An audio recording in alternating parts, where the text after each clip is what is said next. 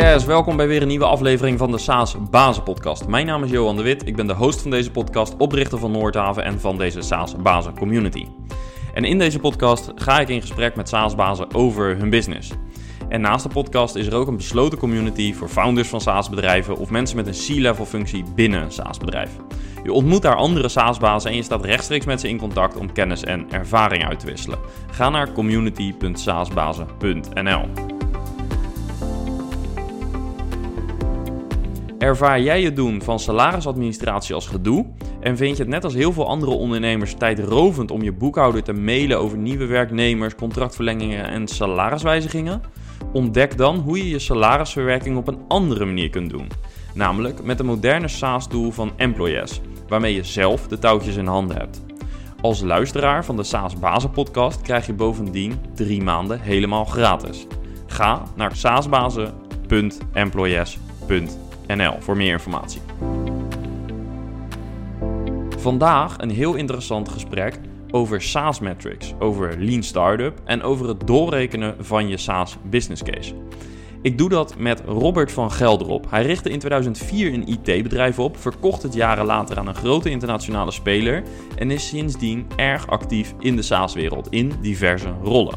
Hij maakte onlangs een tool waarmee onder andere SaaS-bazen hun business case kunnen doorrekenen. En deze tool kun je vinden op businesscasecalculator.com. De link is ook te vinden in de show notes. We gaan snel naar het gesprek, want het zit vol interessante inzichten. Enjoy!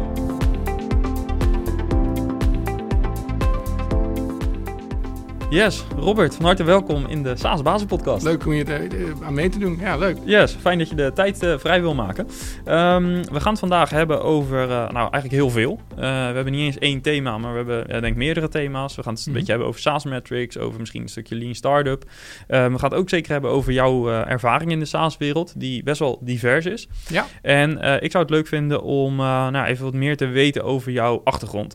Waarom ben jij een SaaS-baas en welke... route heb jij een beetje afgelegd naar dit moment? Ja, het kwam voorbij in het gesprekje wat ik met mijn dochter had voordat ze gaat slapen. En die vroeg mij, die is intussen 8. En ik kan me herinneren dat toen ik 8 was, daar gaan we dan beginnen, heel kort. Al meer of meer wel zeker wist dat ik iets met computers ging doen. En dat het niet met software zou worden. Dat kwam ook omdat mijn vader daar al in zat in die business. Hij had een bedrijf ik vond het allemaal razend interessant. En ik realiseer me nu dat als je op je 8e al weet dat je dat gaat doen, dan ben je er vroeg bij. Ja, dan zit het wel redelijk diep, ja. Ja ik ben dus van oorsprong softwareprogrammeur.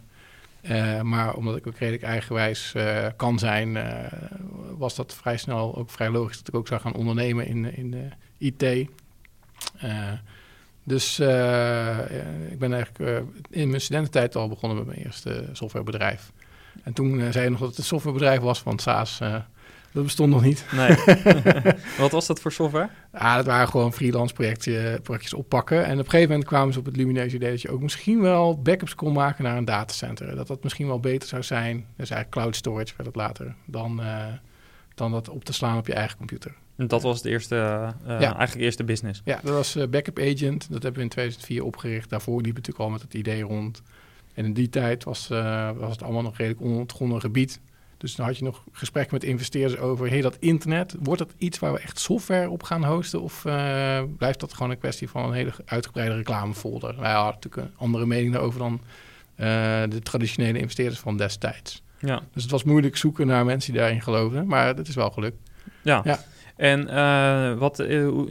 kun je iets vertellen over die business? 2004 gestart. Ja. Hoe is dat uiteindelijk verder gegaan? We hebben er 10 jaar aan verspijkerd. Uiteindelijk heb ik het verkocht aan Acronis, ander groot backup softwarebedrijf. Ja. In die 10 jaar tijd zijn we gegaan van online backup, dat zou wat kunnen worden naar dat inderdaad SaaS als trend opkwam. Ik kan me nog goed herinneren dat wij onder andere aan tafel schoven bij Microsoft Nederland. Die zeiden, het software as a service heeft toch wel de toekomst. En dat zij nog dachten dat van alle hostingbedrijven af moest komen. Die dan de normale software gingen packagen en aanbieden als dienstverlening. Dat was hun gedachte daarbij althans. En die keek een beetje op en keek een beetje neer op clubs zoals WebEx en Salesforce. Die dat al echt SaaS deden. Er was ook heel veel kritiek over het feit dat je dat nooit winstgevend kan krijgen en dat die bedrijven bakken met geld verbranden. Want eigenlijk het hele model van die paar tientjes per maand was toen natuurlijk ondenkbaar. Ja. In de softwarewereld. Ja, de hele economische modellen en de businessmodellen erachter, dat was nog vrij onbekend of dat zou gaan werken. Dus over welke jaartal hebben we het nu ongeveer? Dat was toen al 2007, 2008. En toen was Salesforce al wel redelijk gevestigde namen. Waren ze volgens mij op het punt om naar de beurs te gaan. Maar toen moest het hele speelveld van SaaS worden ontdekt. En vroege investeerders ook in Nederland, waaronder ook een van onze investeerders destijds, die zagen natuurlijk wel die kans, ook als investeerder. Dat gewoon een groeimarkt zou worden. Nou, dat is het nog steeds. En dat gaat nog. Ja, we weten niet eens waar het eindigt, maar... Nee. Ik denk niet dat een zichzelf serieus neemend softwarebedrijf nu niet overweegt om het as a service te doen. Ja. Dus wat dat betreft is er een hoop veranderd. Maar dat was toen al gewoon heel duidelijk de opportunity. Dus daar doken wij op, maar daar doken alleen al in Nederland al heel veel andere founders op natuurlijk. Dus dat was echt een bedrijf wat we van de studentenkamer naar... uiteindelijk werkten er 35 man toen werd overgenomen... hebben gebracht en hebben verkocht aan Acronis uiteindelijk. Ja. Met alle ups en downs, daar zou je nog een hele podcast over kunnen vullen. Maar volgens mij gaan we dat vandaag niet doen. Nou, niet per se, maar als je bepaalde ervaringen wilt delen die relevant zijn, misschien ook straks rondom de metrics waar we het over gaan hebben. Ja. Misschien dat we dan de brugjes kunnen maken en dat je concrete misschien voorbeelden kan geven hoe dat in de praktijk dan bij jou eruit heeft gezien. Ja, dat kan. Maar misschien nog even doorbedurend op de verkoop aan Acronis. Bekende naam natuurlijk. Ja. Ben je daarna nog betrokken gebleven voor een bepaalde periode? Ja, of? Dus daar zat zeker een retention package bij, zoals dat noemen. Dus dan doen ze nog een extra aanbod om te blijven. Dat heb ik uiteindelijk volgehouden tot 2015. Toen kwam er om wat persoonlijke omstandigheden even een eind aan. Ik heb toen even een paar maanden niks gedaan. En daarna ben ik dus ingestapt bij Firmhouse. Daar ben ik nu nog steeds aandeelhouder. En daar gingen we ook weer eigenlijk een pivot maken van... zij waren een consultancyclub naar standaard software te bouwen. En Firmhouse bouwt nu een subscription management platform. Met name voor alles wat wij de recurring commerce noemen. Dus ook SaaS-bedrijven? Ja, ook. Maar die hebben al heel veel keus. We specialiseren met name op echt fysieke goederen leveren. Dus product as a service of van die subscription boxes. Dat is iets complexer om dat te managen dan... gewoon een rekening sturen voor het gebruik van een stuk software. Daar heb je al best wel veel oplossingen voor. En ook binnen bijvoorbeeld de standaard paymentbewaarde opties zoals Stripe zijn er hele goede oplossingen voor. Ja. Kun je een voorbeeld noemen van een soort klant of use case? Ja, hebben eigenlijk, moet ik zeggen, Philips en Sonos als klant. Dat zijn dus de grote bedrijven die een aantal van hun diensten dan as a service aanbieden. En we hebben ook startups als klant.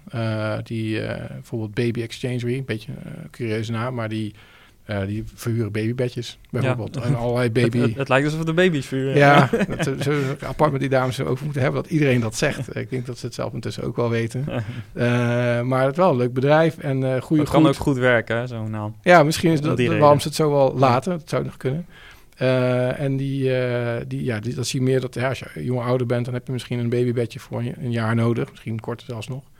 En dan sturen ze die spullen weer terug. Dus dat zijn wat complexere cases waarbij je ook die hele logistiek wil aansturen. En wil checken of iemand betaald heeft dat je het bedje uitlevert. Dus daar zit een beetje die e-commerce hoek ook in. Ja. Die invalshoek, koffieabonnement zou je ook aan kunnen denken. Dat gaan we nu bijvoorbeeld met Philips lanceren. Dat hebben we zelfs al draaien als in China. Notabene, kun je nagaan. Dat is de Firmhouse, het Firmhouse-product geworden. En daar hebben we ook die hele reis meegemaakt van dat klanten inhuren... voor allerlei projecten naar dat je licenties verkoopt. Ja, dus eigenlijk van agency of van service business... voor een deel echt naar een product business. Ja. Waarbij je zelf ook dus recurring revenue krijgt. Ja, precies. Het was eerst een consultancy agency. Was dat toen jij aan boord kwam of heb je het opgericht? Nee, zij waren al bezig als zodanig. En zij stelden mij dus ook de vraag van... kunnen we een andere richting op en wil je daar meewerken? Weet je wel? En ik vond het wel interessant. Omdat ik wel dacht, het was een beetje een brugje... we hadden het net heel kort ook over Lean Startup... We zagen ook een soort trend van... hey, grote corporates willen ook iets met Lean Startup... En iedereen gaat er natuurlijk met een consultancy-pad naar binnen... van, ik weet wel hoe dat werkt. Je had heel veel founders die hun start-up hadden laten mislukken... en die dachten, maar ik weet wel in ieder geval over Lean Startup. En dan gingen we allemaal als coach of als quote hacker of dat soort dingen aan de slag bij een bank als ING of bij Fides bijvoorbeeld ook. Ja. Wij zeiden, ja, dat wordt natuurlijk gewoon heel snel heel moeilijk om je daarin te onderscheiden. Terwijl als je iets van een faciliterend platform kan bieden daarin, dan wordt het misschien wel weer onderscheidend. Dan kan je wel groeien. Dus die kant wilden we toen op. En toen kwamen we nog specifiek op deze niche van zeg maar subscription management. Omdat een van de klanten die we daarvoor hadden, dus Philips, specifiek daar strategisch iets mee wilde. En ons eigenlijk in die zin daar in het zadel heeft geholpen met het product. Ja. En dat is de afgelopen jaren geweest. Ja. Wat zijn meer je recentere activiteiten? Ja, nu ben ik meer allround betrokken als aandeelhouder en investeerder bij 6-tal bedrijven. Allemaal op één na SaaS-bedrijven. Of een variant erop. Dus ik ben bijvoorbeeld aandeelhouder bij Eco Movement. Dat is een data-as-a-service bedrijf. Kun je ook zeggen dat dat SaaS is. Nou is het aardige dus dat je kan zien hoe dat bij 4-5 bedrijven tegelijk ongeveer gaat. En die zitten ook allemaal een beetje in dezelfde grootorde. Dus er werken ofwel 5, 6, 7 of misschien 10, 12 mensen nu. En ze zijn allemaal proberen die barrière te slechten van €100.000 aan MRR. Aan monthly recurring revenue. Ja. Hè? Dus... En dat is vaak toch wel zeg maar een mijlpaal. En zeker een tempo. Grens. Ja, een tempo waar je het kan halen ook natuurlijk. Want hoe sneller je daar komt, hoe aantrekkelijker je bent natuurlijk voor venture capital. Of hoe winstgevend je misschien ook kan zijn. Je ziet daar wel wat dat dingen tegelijk in afspelen. Dus je ziet bijvoorbeeld dat de ene bedrijf beter is in, als we het over metrics hebben, in het daadwerkelijk alles doormeten wat ze doen en daar dus besluiten opnemen dan een ander bedrijf. En het is heel erg cultureel gedreven ook. Dat heb ik ook intussen wel door. Je moet het echt willen meten als founder, om daar echt een fundamenteel onderdeel van je bedrijf van te maken. En het verbaast me nog heel veel vaak hoeveel moeite het de ene founder en de ene start-up team kost om met data aan de slag te gaan, ook voor hun eigen businessmodel en de metrics, ten opzichte van de anderen, voor iets wat natuurlijk komt om dat gewoon te doen. Waar zit de drempel, denk je, voor de founders die dat minder doen? Misschien is het een beetje onbekend, onbemind. Ik kan zelf heel goed aanvoelen hoe het ervoor staat. En het is een beetje profiel. Ik ben een beetje een verkenner. Ik vond het ook heel belangrijk. Dus als je terug gaat naar Backup Agent. Op een zeker moment kreeg ik daar dus lucht van dat soort metrics als lifetime value. Hè, dus hoe lang blijft je klant? Hoeveel geld verdien je daar dan aan? Customer acquisition cost, die verhoudingen daartussen ook, dat die ook beïnvloed zijn door bijvoorbeeld churn, dus hoe vaak zeggen mensen op en hoe snel. Ja, ik kreeg op een gegeven moment wat presentaties zien van dus founders uit Silicon Valley, dus via video, van dit heb ik zo gedaan en hiermee kon ik aantonen echt fundamenteel dat mijn businessmodel kan schalen. Ja. En ik dacht, wauw, als je dat gewoon kan aantonen, dan is het heel makkelijk investeerders overtuigen. Groeigeld is dan zo binnen. Ja, dat zou ik zeggen. En ik dacht ook, maar ik moet dat eigenlijk ook wel zelf dan willen weten. Ja. Dus ik ging het gewoon even goed uitzoeken. Ik ben zo dat ik dan denk, maar dan wil ik het ook echt wel zeker weten, weet je wel. En dan zijn er ook die meer misschien sturen op de oppervlakte en dat prettiger vinden. Of, wat ook voorkomt, het gaat me eenmaal zo hard, dit zal wel, weet je wel. Hm. Dat kan natuurlijk ook. Dan is de urgentie er misschien niet voldoende. Ja, en ik zeg dan vaak wel van maar als je echt zeker weet waar in al die potentiële groei en alles wat zo hard gaat, nou de echte hardlopers zitten, kan je daar nog wat harder op drukken. Op die knoppen. De ene vindt dat dan zo belangrijk dat ze er meteen mee aan de slag gaan. Een van de portfoliobedrijven waar ik in zit, die hebben het echt helemaal van A tot Z doorgeautomatiseerd. En je krijgt zelfs een investor-update waar je gewoon tot aan klanten in kan drillen wie er wat betaald hebben, hoeveel defaults er zijn, dat soort dingen. En andere bedrijven, die trekken even nog altijd een CRM en die gaan dan wat gokken. Het kan heel erg verschillen. En welke verschillen liggen daaraan ten grondslag? Want je geeft bij jezelf aan dat het ook te maken heeft met een bepaalde nieuwsgierigheid, de wens om dingen goed te begrijpen. Is dat dan de eigenschap die je daarvoor nodig hebt? Of zitten daar ook nog andere... zie je bijvoorbeeld overeenkomsten in dat mensen met een technisch profiel dat meer doen dan mensen met een commercieel profiel of andersom? Zie je iets van een patroon in dat gedrag? Ja, hoe meer de balans uitslaat naar technische founders, hoe sneller ze, niet alleen zeg maar voor het meten daarvan, maar ook voor de hele flow, hè, dus de customer journey van, ik word klant, ik lees een website, ik ga eens een keer een demo proberen of ik doe een keer een testaccount. Naar conversie, naar de funnel, zeg maar. Ja, de funnel, ja. Als ze technisch zijn, dan denken ze vaak ook, al dat werk om al die klanten te spreken, bla, bla, bla, kunnen we dat niet automatiseren? Want dan heb ik meer tijd om weer aan mijn code te gaan zitten en leuk mijn DevOps dingetjes te gaan doen, wat ik eigenlijk veel leuker vind. En dus die automatiseren dat dan sneller en gaan dan meer op die data af. Omdat ze denken, mooi, want dan kan ik weer doen waar ik goed in ben. Ja, maar dat doen ze dus meer gedreven vanuit een productiviteits- of automatiseringsperspectief... Ja. En wat minder om de business case goed te doen. Ja, soms zie je het allebei. Hè? Dan heb je dus de ene die dat heel interessant vindt... en dus wel de commerciële founder gaat helpen om daar te komen... omdat die commerciële founder zelf ook wat meer technisch is... en die kan ook wat vaker dan uitdenken samen met de echte CTO... of de lead developer of wie dan ook... van ja, we willen dat meten en we willen dat inzicht... maar we willen ook kijken of we het kunnen automatiseren... of we daar keuzes in kunnen maken... En soms is het zo sales gedreven dat dan vaak een soort argument komt van... ja, maar we moeten gewoon die salesgesprekken goed in het CRM zetten... en dan kunnen we het altijd, als we het een keer nodig hebben, een keer uitrekenen.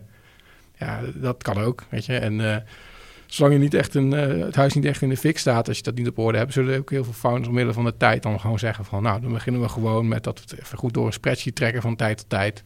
en dan produceren die getallen wel als we de pitch moeten maken naar de investeerders. Nou... ieder zo zijn keus, denk ik. Hoe technischer het profiel is van de founders, hoe eerder ze dat doen. Maar ook vaak hoort het bij de business case wel een beetje. Want als je echt zwaar enterprise klanten levert... Hè, en het contract gaat alleen over 10.000, 20.000 euro per maand per klant...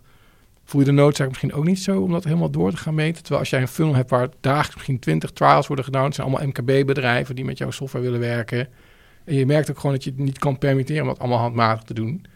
dan ben je ook eerder geneigd om het helemaal te gaan doormeten en te gaan automatiseren. Dus dat was ook in dat specifieke portfoliobedrijf waar ik net over had. Had ook om die reden zoiets van... ja, dan komen gewoon 30 trials per dag binnen. Ja, we moeten het gewoon even goed aanpakken en dan loopt het lekker soepel. Ja, en je moet dus begrijpen waar komen ze vandaan, welke kanalen... Ja. Wat zijn de meest waardevolle leads, welke profielen zien we. Ja. En, de grap is dat met metrics ook het allerlastig is... om wat je kunt meten over de hele bank heen, zeg maar. Gewoon, ik krijg gewoon al die leads binnen en ik kijk wel wat er gebeurt... naar binnen een cohort zeggen... die kwam van die YouTube-campagne... of die kwam van die blogpost... en daar is deze conversie uitgekomen. En later in mijn sales funnel... zeker als dat een B2B-salesproces is... waar mensen dus bellen en dat dan moeten loggen in een CRM... te zeggen, dat converteert goed. Dat is ook heel lastig... om dat echt goed op te zetten. Zonder, nou ja, je ziet natuurlijk ook dat sommige SaaS-bedrijven... die zetten eigenlijk wel hun metrics op. Die zeggen op een gegeven moment wel... we meten het aantal leads wat gegenereerd is... MQL's, SQL's, whatever. Ja.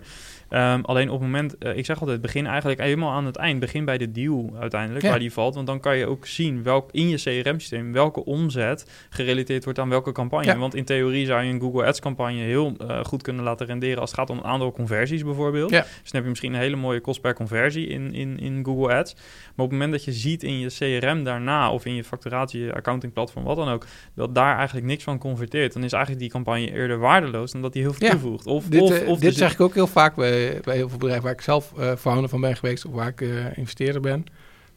Begin daar, want daar waar je weet dat het converteert... moet je terug kunnen herleiden van welke campagnes ze kwamen. Ja. En als je dat kan doen, kan je weten waar je verder moet op investeren. Dit hadden wij trouwens op een gegeven moment ook zover bij Backup Agent dan...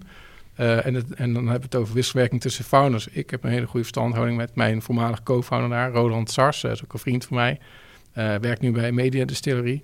En die, hopelijk probeert hij dat daar ook op deze manier te doen. Maar hij was vooral iemand die open stond voor mijn suggesties. Van, hey, laten we dat even goed doormeten. En dat moeten we vanuit het CRM doen inderdaad. Van, hey, waar vallen de beste deals en waar komen die vandaan? Dus dat gingen ze dat doen. En dan kwam hij terug ook met analyses van, hey Robert, ik heb gemerkt dat sommige beurzen die we gedaan hebben... en sommige online campagnes, die converteren heel goed...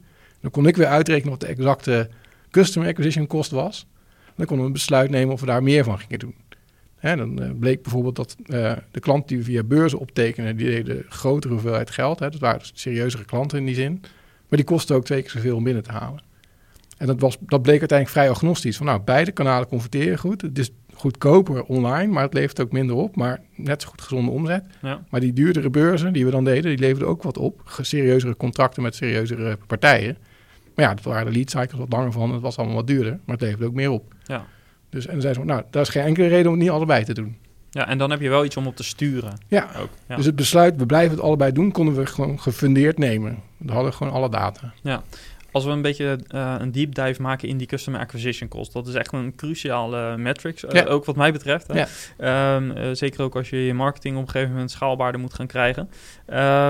Hoe kijk jij aan tegen customer acquisition cost als het gaat om het moment dat je daarmee gaat werken? De reden dat ik het vraag, de eerste paar maanden dat je bezig bent met het vinden van je product market fit en zo, is het in mijn ogen nog niet zo heel relevant. Ja. Want hoeveel data haal je überhaupt binnen? En ten tweede, wat kun je eruit echt daadwerkelijk uit opmaken als het allemaal experimenten zijn? Ja. Deel je die mening? En zo ja, wat is een goed moment om te kunnen bepalen van nu zijn we ver genoeg om daadwerkelijk ook het en goed te gaan meten, maar ook om er echt wat mee te gaan doen? Ja, de valkuil is zeker dat je te vroeg je conclusies trekt op de basis van te weinig data. Als er statistici zijn die naar deze podcast luisteren, zeggen ze ook sowieso niet onder de 100 klanten dat je dat hebt kunnen meten. Mm-hmm. Nou, dat denk ik als ondernemer altijd van, als het dicht bij de statistische betrouwbaarheid komt en jouw buikgevoel matcht met wat je ziet, dan mag je ook al dat besluit nemen met minder data. En ik denk dat je wel snel al in grootorde en gewoon in praktisch tijd en geld die het kost kan aanvoelen of iets gaat werken of niet. Dus je kunt wel schattingen maken. Je kunt kijken naar, hoe makkelijk vul ik überhaupt mijn funnel met leads? Is dat, hoe vaak wordt die telefoon opgepakt en luistert er iemand die serieus in belangstelling heeft? Dus ik zou altijd willen aanbevelen, probeer niet, als je net begonnen bent, tot het gaatje echt te berekenen wat je customer acquisition costs zijn. Want daar heb je gewoon te weinig deals voor geclosed waarschijnlijk, om dat echt te roepen. Maar je kan natuurlijk wel aanvoelen of iets lekker door een funnel gaat of niet. En waarom dat is, weet je wel. Toen wij met de Firmhouse een aantal deals closeden met die grote corporates, merkten we gewoon, één ding was heel belangrijk, dat was meer kwalitatief. Waar zij normaal gesproken heel dat inkoopproces heel erg rekken en heel erg onderhandelen, gingen we daar heel soepel doorheen. Naar mijn ervaring soepeler dan wat je gemiddeld ziet bij een start-up. Dat is een heel sterk signaal voor product market fit. Het probleem wat je oplost is zo groot dat ze hun normale spelregels rondom inkoop gewoon aan de kant vegen. En zeggen, we moeten het gewoon binnen een week hebben, dus we gaan gewoon alvast wel een soort blanco PO naar je opsturen, dat je alvast kan gaan factureren. Dan denk ik, nou, daar ga ik wel graag op af. Ook als investeerder eventueel zou ik zeggen, nou, als dat gebeurt. Dus dat is een mooi voorbeeld van niet per se een metric, maar wel een softere waarneming. Ja. Ja, die je in een vroege fase zeker moet pakken. Maar ik denk dat je naarmate je gewoon serieuzere groeibeslissingen wil maken en daarmee bijvoorbeeld ook investeringen wil ophalen, je toch wel iets moet zeggen over customer acquisition cost. Al is het maar dat het in ieder geval niet te gek is, weet je wel? Dat je weet van nou, dit houden we wel. Stel voor dat een enterprise SaaS klant zou zijn die je zou closen. Dat houden we wel onder de paar $1,000. Weet je, dan moeten er 8-9 meetings plaatsvinden en er moet misschien nog een demo worden gegeven en die moet nog een maand kunnen proberen en dan moet nog een pilot achteraan, maar die kosten zijn te overzien. Ja, en dat je een terugverdientijd hebt van hoeveel maanden? Normaal gesproken 12 is een beetje de norm, hè, geloof ik. Ja, zeker bij enterprise wel. Het bij heel veel echt, als je wat meer gaat kijken natuurlijk naar echt low touch, waar je echt een massa doet, weer natuurlijk veel sneller, omdat je dan ook veel snellere leadtijd of kortere leadtijd hebt. Ja, daar kun je ook alleen in het begin van de lead indicator uitgaan. Het grote risico bij de meeste hele vroege fase startups is retentie. Ja. En dus ook churn. Ja. En dus zeker binnen de tijd dat je je acquisitiekosten nog niet hebt terugverdiend. Want dat is echt de meest pijnlijke, het verlies van cashflow wat je kan hebben. Ja, nou ja, dan ga je hard onderuit als je dan al bent gaan schaden. Terwijl je hebt nog een probleem dan met je product. Dan ga je het niet redden. En die fase hebben wij trouwens gelukkig kunnen overwinnen, maar ook gehad bij Backup Agent in de tijd. Dat we dachten dat we er al waren en dat we echt weer opnieuw naar de tekentafel moesten. En kun je daar concreet over zijn? Was het dan dat je nog niet de acquisitiekosten had terugverdiend op die klanten? Of was dat op een andere manier in elkaar? Ik moet even goed over nadenken hoe het ook weer zat. Precies. Ik denk dat wij op een gegeven moment dachten van, nou, weet je, die markt is klaar voor ons. Wij weten hoe we die klanten van overtuigen. En we gaan het nu opschalen. En we gaan dus mee bijvoorbeeld ook heel veel mensen aannemen. Toen bleef die hele marketingmachine gewoon achter. Kijk, een van de valkuilen is ook als het op die schaal werkt en je zegt, ik ga gewoon de budgetten verdrievoudigen. En dan werkt het, als je het budget eenmaal verdrievoudigt, het nog steeds op die manier. Dat is dus ook niet zo. Nee. Dus op een gegeven moment konden we niet meer geld aan marketing en sales uitgeven. En er was zeker wel sprake van churn van klanten die gewoon, dat is het probleem dat we eigenlijk hadden. Er waren gewoon ook echt problemen met de schaalbaarheid van de software. Dus er gingen dingen fout. Zeg maar. Dus een hogere churn. Ja. En dat is het probleem dat we moesten oplossen. En dat duurt dan nog heel lang. Zeker als je dan al aardig wat bugs en problemen hebt opgelopen. Met een heel team. En ook niet hebt gestaft dat team moest worden uitgebreid om dat te fixen. Dus dan moet je dat nog gaan aannemen. En dan moet je daar weer risico oplopen. Nou, dat was even spannend. Ja. Ja. Hoe hebben jullie het uiteindelijk opgelost? Gewoon volhouden. Dat is gewoon de enige optie. Ja. En gewoon ik weet wel, ik heel veel uren heb gedraaid om ook zelf dingen in te lopen. En ik heb ook af en toe meegemaakt dat we een heel weekend moesten doorwerken om op bepaalde plekken datacenters in de lucht te houden die op omvallen stonden nadat we een software release hadden gedaan. Dus we moesten het hele team in het weekend doorwerken. Ja. Spannende tijd. Ja, daar waren ze ook niet altijd even blij mee. Nee, ik kan me voorstellen. Kijk, ik zit er dan als founder dan anders in. Ik denk, ja jongens, het moet gewoon gebeuren. Ja, dan maar even geen weekend. Daar denkt natuurlijk een medewerker heel anders over. Ja. Dat is denk ik herkenbaar. Ja. En over die acquisitiekosten nog even. We krijgen ook wel eens de vraag of je dat dan op ergens in groepen, social media krijgt. Maar wat je best wel veel ziet is de vraag of... wat neem je nou mee in die acquisitiekosten om te berekenen? Hoe kijk jij daar tegenaan? Ik zeg, probeer alsjeblieft zoveel mogelijk kosten mee te nemen. Ook bij spreken... jouw eigen tijd als founder, als je in een deal mee bent gegaan. Hopelijk kan je al wat management fee toerekenen aan jezelf. Dat zijn gewoon uren die verloren zijn gegaan aan het doen van zo'n marketing en sales. Ja. En hopelijk worden die goedkoper tegen de tijd dat je in plaats van je eigen uren daar salesmensen op zet. Maar meestal worden ze ook nog eens duurder. Ja. In plaats van goedkoop, want als een founder zit je nog betrekkelijk goedkoop in de wedstrijd vaak. Want je doet het voor de equity en niet zozeer voor hoog salaris. Dus je moet ook dat wel heel eerlijk proberen uit te rekenen. Dus dat wil ik altijd wel aanbevelen. Van, je moet echt alles meenemen, ook de tijd van jou als founder aan marketing en sales. En daarvoor hoeft niet, maar dat zou je ook eigenlijk zelf moeten tellen hoeveel uur je kwijt te gaan bent. Meestal kun je het beter verwerken in hoeveel touchpoints en meetings heb je gehad. Ja, en daar de gemiddelde van pakken. Ja. Want je kunt ook gaan overanalyseren. Zeker. Op dat vlak. Toch maak ik dat niet zo vaak mee. Nee, want daar was ik benieuwd naar. Nee, misschien niet op dit vlak. Maar maak je wel eens mee dat je dat jij bij een start-up binnenkomt... of dat dan vanuit je rol als mogelijke investeerder is... op welke manier dan ook. Maak je wel eens mee dat ze te veel op metrics zitten? Heb je ook wel eens dat je zegt... nou, wacht even, mag iets meer naar het gevoel kijken... en ik wil meer de softe waarnemingen erin hebben? Niet zo vaak. Ik denk dat ik 1 keer heb meegemaakt dat iemand, dat was meer in de hoek van Lean Startup, van alles een experiment maakte. Dat ik zei, sommige dingen zijn geen experiment. Dat is gewoon common sense. Of moet je gewoon even een keer goed met een mentor over praten en dan weet je ook hoe het zit. Maar meestal meten is niet genoeg. Nee. Maar ik ben ook een beetje van de Delftse school, want meten is weten. Dus ja. Ja. Misschien ligt het ook wel hoe ik er naar kijk, zeg maar. Ja. Oké. Was ik wel benieuwd naar. Want zeg maar het gevaar is natuurlijk ook weer overanalyseren. Of inderdaad te vroeg zijn met het meten van bepaalde dingen. En conclusies trekken die misschien niet helemaal... meten niet per se, maar conclusies snel trekken. Conclusies trekken. Ja. En ook, ik merk ook wel eens dat founders conclusies trekken... die ze misschien te ver afwerpt van wat ze eigenlijk willen bereiken. Terwijl er niet per se een fundament onder ligt. Hè, dus als ze in eerste instantie denken... We zijn door alle hoepels gesprongen van Lean Startup. We hebben netjes met klanten gepraat. We hebben ze juist de vraag gesteld. We hebben de sales funnel gevuld, maar er komt heel weinig op gang. En dus het werkt niet. Dan kan het heel vaak ook voorkomen dat om hele andere reden misloopt. Hè? Gewoon toch net niet in die hele analyse die je gedaan hebt een paar... silver linings eruit pikken van maar let op, die klanten die in die hoek waar je zeg maar vragen aan hebt gesteld, hebben wel iets anders gezegd, wat je misschien kan gebruiken. En het is spel nog niet over, weet je wel. Kijk even naar waar ze wel in geïnteresseerd zijn.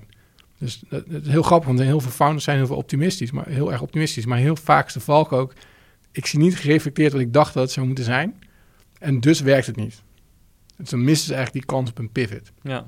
Ik heb ook wel eens meegemaakt dat er een kans op een pivot was. En dat founders naar bijvoorbeeld investeerders kijken van... vinden jullie het goed als we die pivot gaan pakken? Zo van, wij zoeken een soort van officiële goedkeuring van andere mensen... dat we dit moeten doen. Dus, jullie zijn zelf de founders. Ja. Dus jij denkt dat je die kant op moet... en je hebt daar fundamentele redenen voor. Go for it, weet je wel. Ik snap wel dat je dat wil als founder. Van, we willen echt nu radicaal een andere kant op. Mag dat, weet je wel. Ja, het blijft een onderneming die je zelf moet bouwen natuurlijk. Ja. Maar daar zit dan een bepaalde onzekerheid in. Ja, en ook gewoon van, we moeten je wel aan boord hebben... want je hebt natuurlijk vertrouwen gesteld in een verhaal wat niet meer klopt. Ja. Want we moeten een andere kant op. Ja, je wil consistent zijn en bij een pivot kom je dan in allerlei lastige emoties en onzekerheden. Ja. Kom je eigenlijk weer vaak een stapje terug. Ja, of zo voelt dat ook. Ja, en dus dan zoeken ze in ieder geval de bevestiging bij jou. Terwijl ik denk van weet je, stel nou voor dat ik de telefoon had opgepakt. Wat had je dan gedaan? Net zo lang gewacht tot ik had gezegd dat je het kon gaan doen. Ja. Heel apart. Dan word jij een soort van verborgen co-founder ineens. Ja. Interessant om dat vanuit jouw perspectief een keer te horen. Ja. Meestal praat ik met de SaaS-baas zelf die dan over met dat soort vraagstukken zit. Ja. Maar ook interessant om te zien hoe jij er dan naar kijkt. Ze maken dus in hun hoofd soms van die spelregels voor zichzelf, waar ze zeggen, nee, dan moeten we wel goedkeuring krijgen van de investeerder. Nou, terwijl de investeerder eigenlijk wel het vertrouwen al heeft uitgesproken, misschien niet per se in het product of het idee, maar juist in de founder. Ja, precies. Ja. En daarmee dus impliciet ook met een mogelijke pivot. Ja. Als ze er in ieder geval een goede reden voor hebben, dat is het belangrijkste. Ja, maar goed, je gaat er toch vanuit dat de founder zelf ook het belang wel voor ogen heeft. Ja. En dat datzelfde is als de investeerder zo ongeveer. Ja, maar soms heb je zelf, dat was in een specifiek geval, een gesprek van, jongens, voor mij is het misschien zelfs nog duidelijker dan voor jullie dat je die kant op moet. Ja. Want wat heb je anders als opties? Ja, eigenlijk niet zoveel, hè? Nee. Dus, go for it. Dat wat we aan het doen zijn, werkt niet. En dan zeiden ze erachteraan, zei ik de eerste keer dat we dat hardop zeggen. Ja. Nou, nu dat dan toch op tafel komt, let's go for it. Gaan we die pivot doen, weet je wel? Laat het breekpunt zijn. Ja. Of het keerpunt. Ja. Alright, Lean Startup. Daar hebben ze een paar keer gevallen. Ja. Je hebt hem tussendoor even kort benadrukt, hè, of benoemd dat je met Lean Startup bezig bent geweest. Ja. Kun je misschien nog concreet aangeven hoe jij met het concept in aanraking bent gekomen en wat je daarmee gedaan hebt? Ik kreeg op een gegeven moment een boek van Steve Blank in mijn handen gedrukt van een andere ondernemer. Nota bene op een borrel op nieuwjaarsdag. En die zei, dit is wel goed. Dat heet dan de 4 Steps to the Epiphany. Dat was een dictaat eigenlijk, wat Steve Blank gebruikte op zijn universiteit.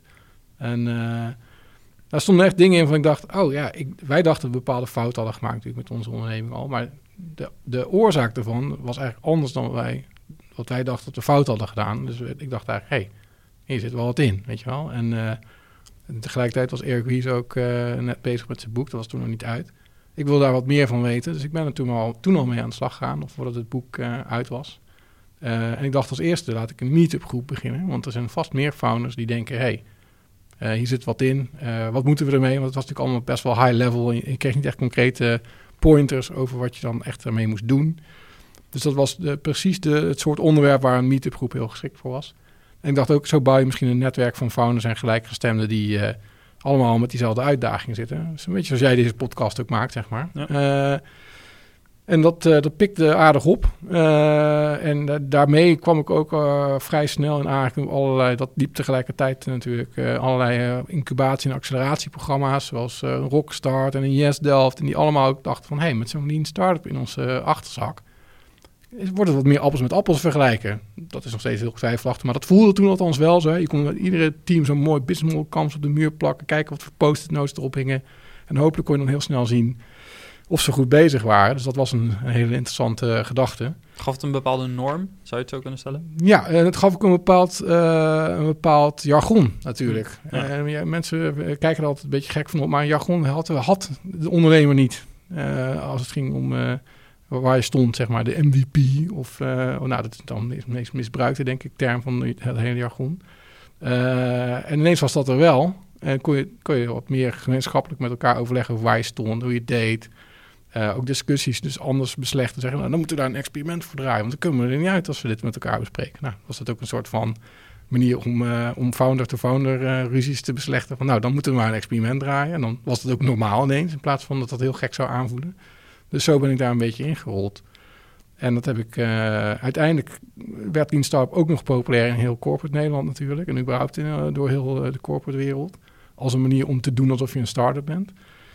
Ja, en ik zie jou natuurlijk de quotejes maken. De luisteraar ziet dat niet, maar ik zie je de quotejes maken. Ja, dat wilde ze heel graag. Dat was dan de manier van innoveren. Nou, dat gebeurt nog steeds heel veel en het is in sommige gevallen ook wel gewoon toepasbaar.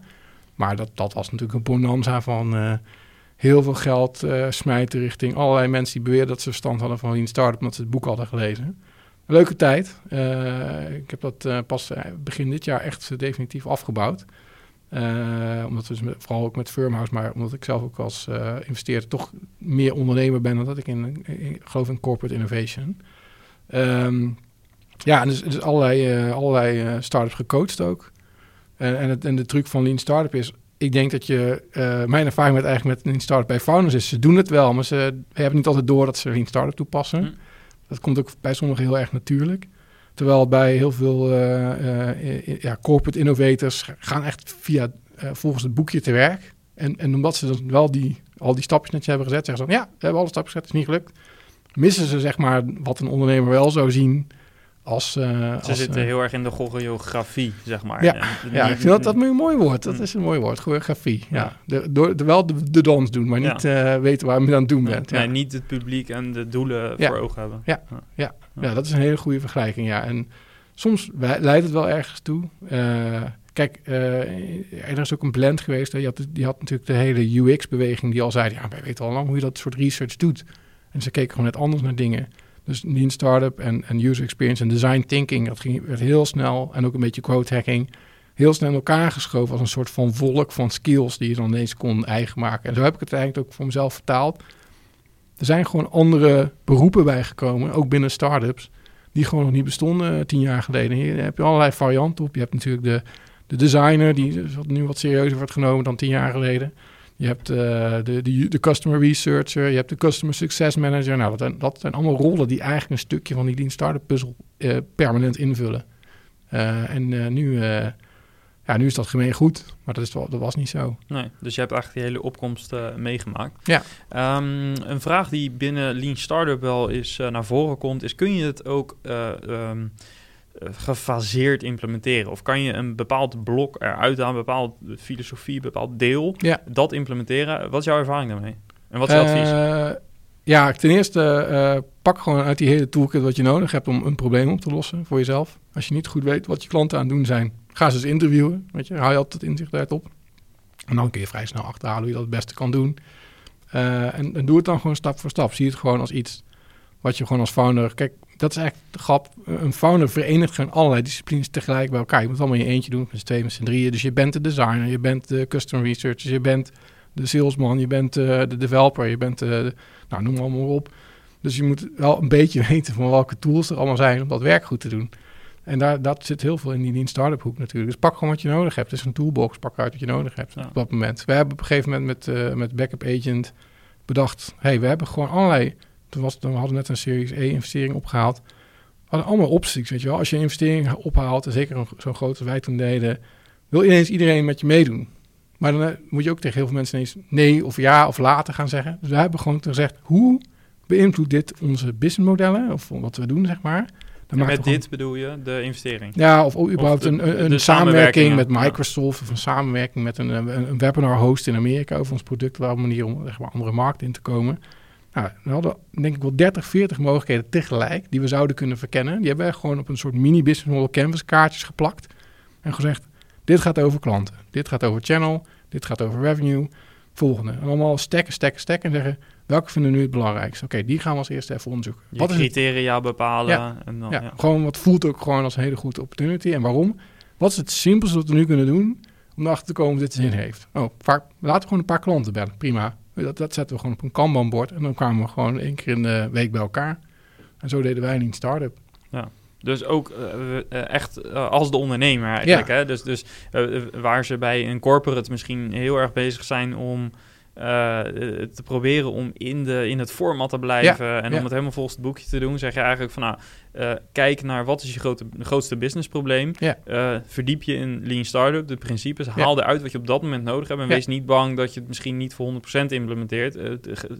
Start eens met een deel. Ja. Eigenlijk ook in de Lean Startup gedachte zelf. Het wordt eigenlijk dan meer onderdeel van je cultuur dan dat het per se een boekexercise wordt. Dat was bij ons ook. En het was ook juist daar waar het ging wringen, was dat de medewerkers ineens dachten, wat gebeurt er nu? En dat is allemaal, we gaan allemaal experimenten draaien. Hoezo? Weet je wel? Wat is dat? Dat zijn we nog niet gewend.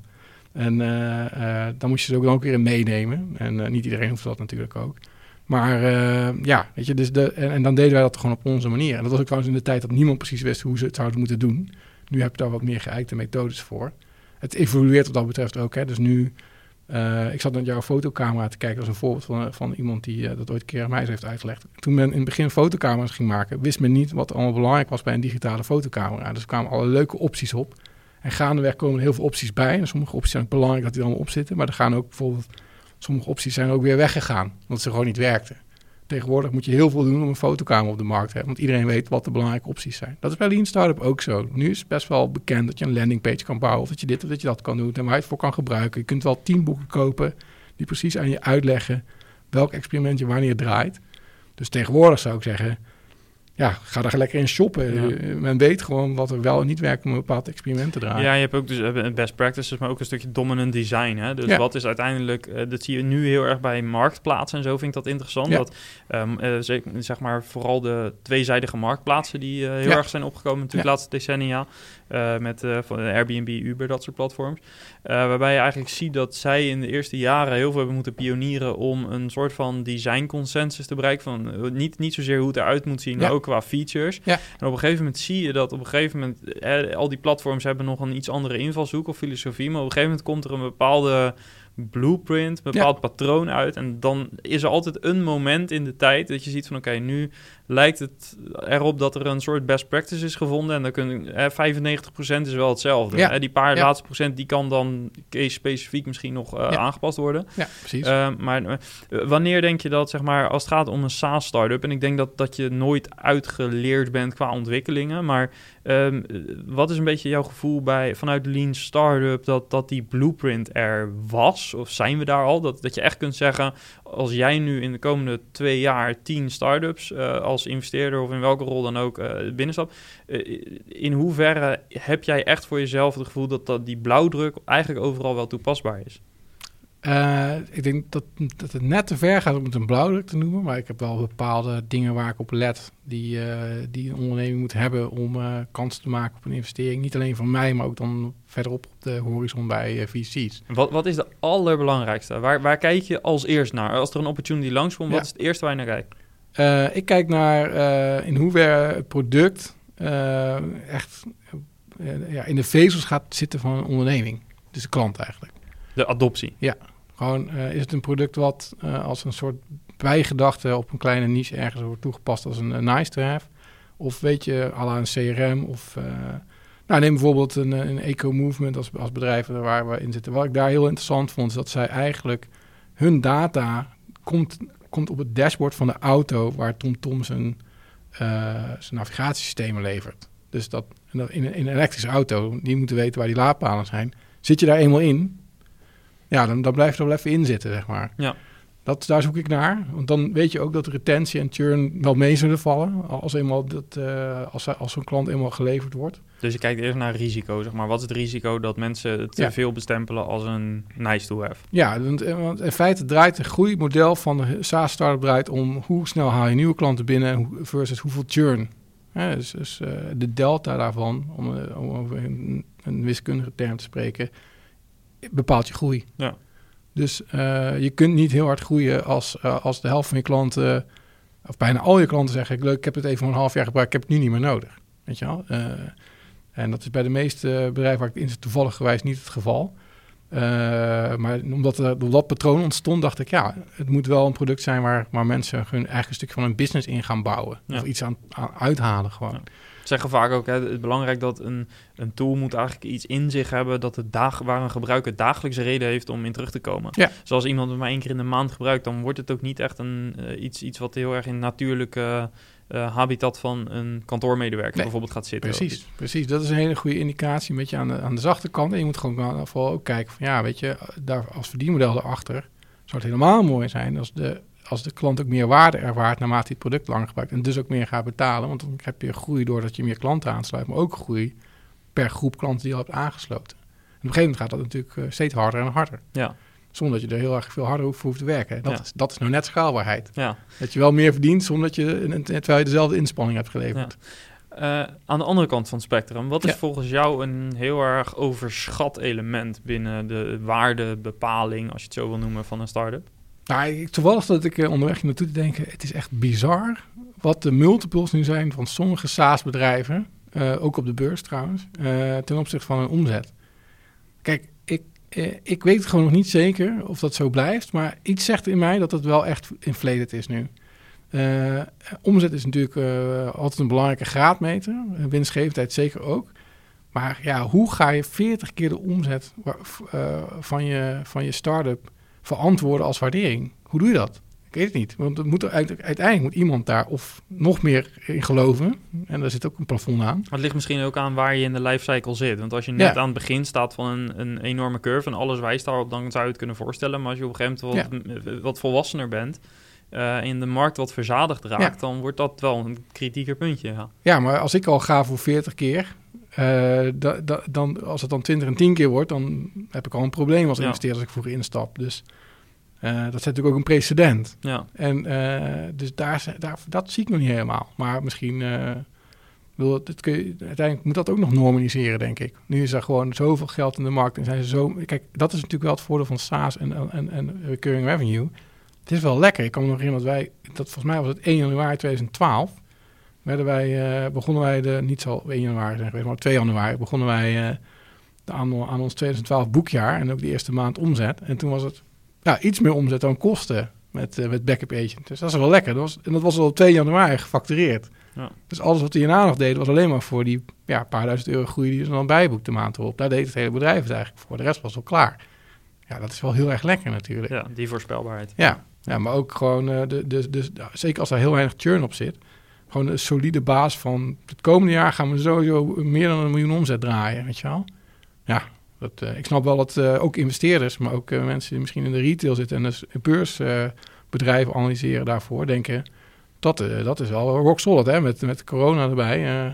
De bedrijven die daar het minste last van hadden, waren natuurlijk de SaaS-bedrijven, want ja. Dat groeit toch wel door. Voor je zie je overigens, want dat is wel een interessante discussie. Je hebt wel, en misschien ben ik nu te veel doemdenker, maar is er niet een kans dat er dan straks, dat de SaaS-bedrijven wat later geraakt worden, omdat die, als je een contract hebt voor een half jaar of een jaar, een SaaS-oplossing, wat over het algemeen natuurlijk maandelijks is, maar er zijn ook best wel veel platforms natuurlijk die een jaarabonnementen aanbieden, dat de klap juist over een bepaalde periode komt, als al die maatregelen, alle steunpakketten van de overheid misschien al zijn uitgewerkt. Of dat kan dus heel goed. Dat is heel denkbaar dat ineens voor een verlaten churn zorgt bij heel veel bedrijven die toch heel kritisch moeten kijken naar of ze elk software systeem wat ze in huis hebben gehaald nog wel nodig hebben. Dus extra belangrijk om nu, als je nu een SaaS-product hebt en je verkoopt veel op basis van annual contract, dat je ook zorgt dat je goed in beeld houdt wat de product usage is. Dat je ook ziet van hoe vaak komen ze nu nog in het platform. Want als dat nu minder wordt, dan zou dat al een indicator kunnen zijn. Dat zou een indicator kunnen zijn, maar het kan ook zijn dat een slim IT-manager op een gegeven moment denkt, we hebben hier 30 producten voor, maar ik kan ook een suite kopen van Salesforce die het allemaal doet. Ja. En die bespaart mij dan. Dat ga je nog krijgen, denk ik. Dat dan toch de consolidated offerings, met Microsoft heeft en Salesforce, die zeggen dan toch, wij doen dit ook. Weet je, we hebben ook een stukje boekhouding er ergens voor de bonnetjes bij zitten. En dat zijn nu heel veel SaaS-bedrijven die allemaal alleen maar declaraties doen, weet je wel. Ja. En die zitten allemaal binnen en die denken dat ze goed zitten. Echt die niche-producten. Ja, zeg maar. Dus het landschap is vrij verdeeld. Dat blijft natuurlijk een beetje. De meeste SaaS-bedrijven pakken 1 probleempje op. Ja. En zijn daar goed in. En er zullen slagen worden gemaakt, zeker met grote corporates, waarbij die toch worden geconsolideerd bij de grotere spelers, die ook daar acquisities voor doen. Dus dan moet je op een gegeven moment afvragen of jouw specifieke deelgebied nog interessant genoeg is. Ja, ik denk dat Slack een mooi voorbeeld is. Met Microsoft Teams natuurlijk. Die hebben daar best wel een tik van gekregen afgelopen jaar. Ja. En dan heb je toch wel een serieus. Dan heb je het al over Slack, zeg maar. Ja. Als die al geraakt worden. Ja. Alright. Ik wil het vandaag ook even nog hebben over je business calculator. Die hadden we als laatst nog die hadden we eigenlijk bewaard, inderdaad. Ja. Zeker niet onbelangrijk, want dat is iets wat je vrij recent... je hebt dat al veel langer, maar vrij recent heb je daar ook iets van online gezet. Ja. Kun je daar wat over vertellen? Ja, dat komt ook uit mijn meten weten achtergrond. En dat ik er zelf ook van ontdekt van... echt goede berekeningen maken op customer lifetime value... customer acquisition cost, de verhoudingen, de churn... Nou, daar zitten heel veel ingewikkelde formules achter. Zeker als je zelf niet per se een wiskundige achtergrond hebt, wordt het al heel snel te veel. En dat zou, wat ik net zei, ook een reden zijn voor founders om het maar gewoon niet uit te zoeken. Omdat ze er niet uitkomen. Maar ik vind het zelfs nog gevaarlijker dat je er hele verkeerde berekeningen produceert voor jezelf. Weet je wel, en dan ga je gewoon misschien jezelf misleiden in dat het alles allemaal al werkt. Terwijl als je echt goed had doorgerekend, het nog niet helemaal klopte. En dus ik dacht, ja, en dan als ik die berekening zelf moet maken, moet ik naar 10 verschillende blogposts. Ik moet een spreadsheet bouwen. Ik moet die data uit de spreadsheet trekken. Nou goed, dat laatste kan ik wel niet waarmaken voor de business calculator. Misschien nog wel ooit. Maar ik dacht, nou, als ik in ieder geval al die parameters van jou in één keer kan vragen en de rest de berekeningen eronder kan zetten, dat scheelt een founder gewoon een hoop tijd om een berekening te maken. Dus dat ga ik gewoon bouwen. Ik had wat tijd over. Ik dacht, ik ga eens een keer wat bouwen. Waarom niet dat bouwen? Ik ben daar zelf zo vaak mee bezig geweest. En me echt afgevraagd hoeveel tijd het me kostte en of het iets sneller kon. Dat moeten andere founders vast ook hebben ervaren. Dus met een beetje tijd en moeite bouw ik dat ding dan. En ik dacht, nou ja, een beetje practice what you preach. Er moet ook een businessmodelletje achter zitten, hoewel het niet super hard loopt. De uiteindelijke spreadsheet kan je dan kopen. Nou, ik dacht, dat is een leuk side project om gewoon even te doen. En dat leidde ook best wel tot wat interesse. Daar ben jij ook op het spoor gekomen. Maar dat heeft onder andere Sprout een blogpost aan gewijd. Dat was ook de trigger naar mij. Ja, ik precies. Had contact met de schrijver van het artikel. Ja, nou, ga je nagaan. Maar niet alleen dat, en nu nog steeds overigens, maar de eerste paar dagen zijn er denk ik wel 100 mensen langs geweest die daadwerkelijk een berekening hebben gedaan. Dus kennelijk hebben we met dit probleem, zeg maar. En hebben ook gelukkig een aantal mensen daadwerkelijk de spreadsheet gekocht. Gevalideerd. Ja. Maar ik was zelfs nog verbaasd over. Ik dacht, nou, weet je, Sprout, heel veel mensen lezen dat. Sommige mensen zullen op die pagina kijken. En dan, ik heb het ook allemaal doorgemeten natuurlijk. En sommigen zullen dan ook echt werkelijk die spreadsheet berekenen. En sommigen zullen hem ook kopen. Wat enorm meeviel is hoeveel mensen het berekenen. Wat een beetje tegenviel is hoeveel mensen ook die spreadsheet kopen. Maar ik verbaas me echt over hoeveel mensen die berekeningen maken. En zelfs dan nog hoe moeilijk het is om al je gegevens te hebben.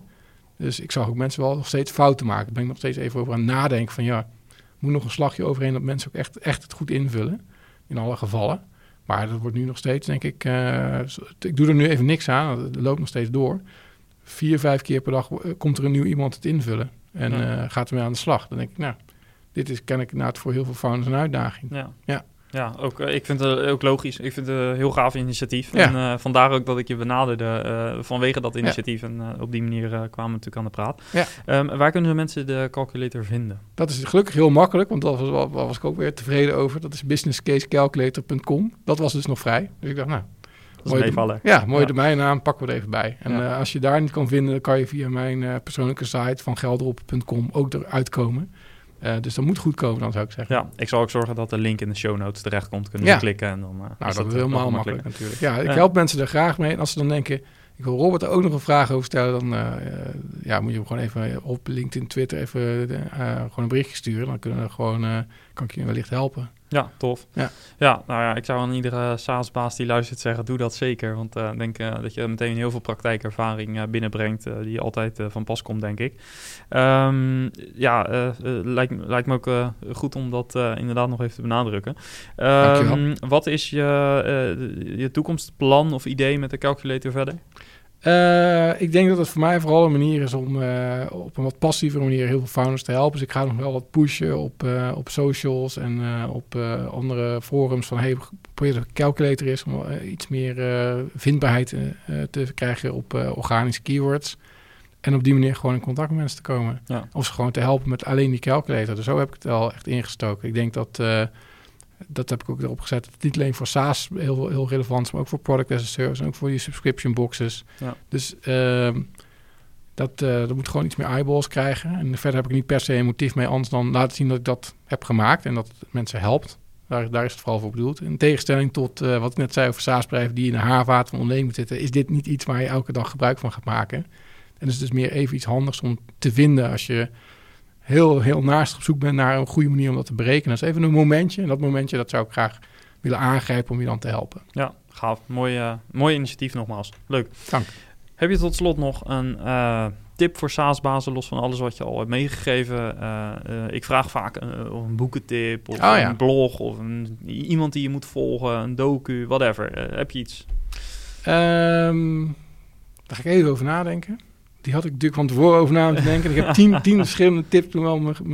Sowieso Lean Startup, om daar eens mee te beginnen. Dat boek sowieso lezen. Helpt altijd. Ik ga er wel van uit helpt dat altijd. Veel mensen dat gedaan hebben. Ja, dat helpt altijd om die boeken te lezen.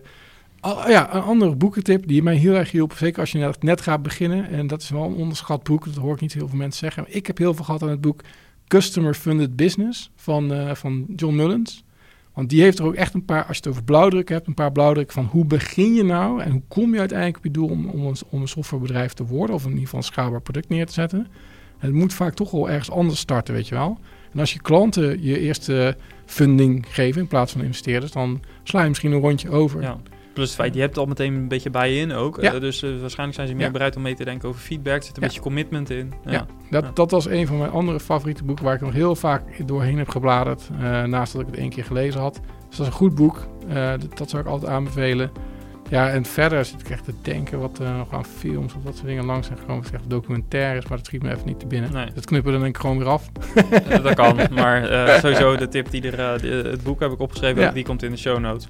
Ja. Dus wat mij betreft, waardevolle afsluiter. Top. Ja, dankjewel. Ja, jij bedankt voor alles wat je wilde delen.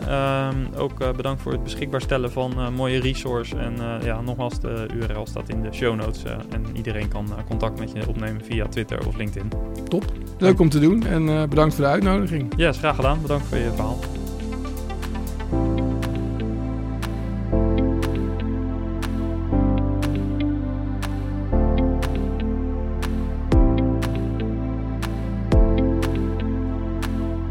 Yes, en tot zover mijn gesprek van vandaag. Ben je zelf een SaaS-baas en wil je met andere SaaS-bazen sparren over jouw business? Meld je dan aan voor de community op community.saasbazen.nl. Of heb je een vraagstuk dat je met mij en mijn team wilt bespreken?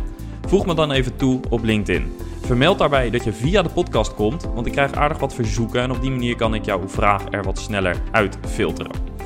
Wil je het verhaal van vandaag delen met een SaaS-baas uit jouw netwerk? Stuur de aflevering dan door. En heb je feedback op de podcast of wil je jouw verhaal delen? Of heb je veel plezier in het volgen van de podcast? Laat dan een review achter en schrijf op wat je ervan vindt. Bedankt voor je support en ik zie je graag volgende week weer. Bye bye!